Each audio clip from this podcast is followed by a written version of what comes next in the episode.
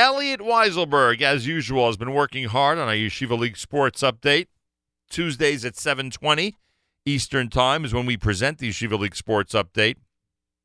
Special shout out to Mike and everybody at Crown Trophy. You know, when the uh, championship trophies are raised in the month of March, there will be trophies made by our friends at Crown Trophy. Keep that in mind for your own trophy needs. Elliot Weiselberg, Yeshiva League Sports Update on this Tuesday morning. Now at JM in the AM.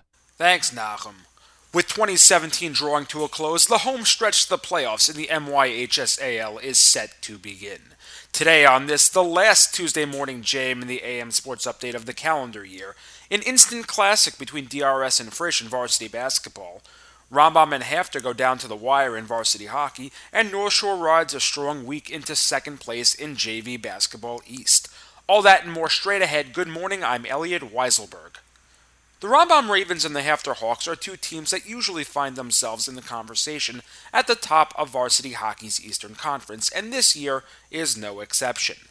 The two sides squared off in Rambam this past week, with possession of first place on the line. The two teams traded goals, with senior defenseman Oren Goldberg and Joe Wertman scoring for HAFTR and Rambam respectively. The score would stay 1 1 until late in the third when Goldberg would notch his second of the night on HAFTR's power play for the game winning goal. HAFTR's win puts its record at 8 and 1 and is now in a tie with Rambam, who are at 8 and 3, both with 16 points. In other action, SAR put more distance between them and the rest of the West, knocking off MTA 5 to 1, and North Shore drops Solomon Schechter for the second time this year, once again in overtime, and once again by a 3 2 final. After taking a loss to Magen David last week, the luster of a battle of the undefeated in varsity basketball between DRS and Frisch fell by the wayside. But anyone who believed that this game still would not shine would be in for a major surprise. Frisch up 50 to 47. DRS senior Gideon Valinsky would run the length of the floor as the clock wound down and would drain a running three at the buzzer to send the game to overtime. In the extra session, Frisch would build a five point lead. Valinsky would hit another three.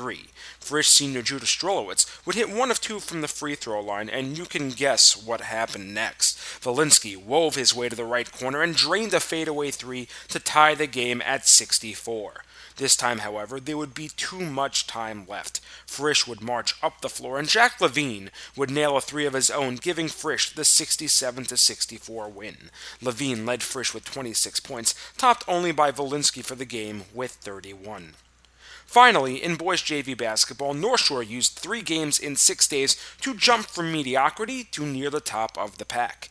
As of December 13th, the Stars were 3 and 3. By December 21st, they had added a win over HANC, an overtime win over previously undefeated HAFTR, and a two-point win over the last undefeated team in the East, Shaarei Torah, to lift their record to 6 and 3 and into second place in the division. They cannot reach HAFTR to take the top spot in the East, but they will most likely make the postseason, and given the caliber of teams that they've taken down in their week long assault, the Stars will be a force to be reckoned with. Looking for more Yeshiva League action? Tune into tonight's encore presentation of the Court Report at 7 p.m. on the Nachum Segal Network. This past week, we dove more in depth into the DRS Frisch Classic, the insanity in a tightly packed girls' varsity A, and the clarity that could come this week in boys' varsity hockey East. All that and more tonight at 7 p.m. and an all new episode this coming Sunday night on the Court Report, presented by Crown Trophy of Brooklyn, only on the Nachum Segal Network, NachumSegal.com. And that was your Tuesday morning JM the AM Sports Update. I'm Elliot Weiselberg.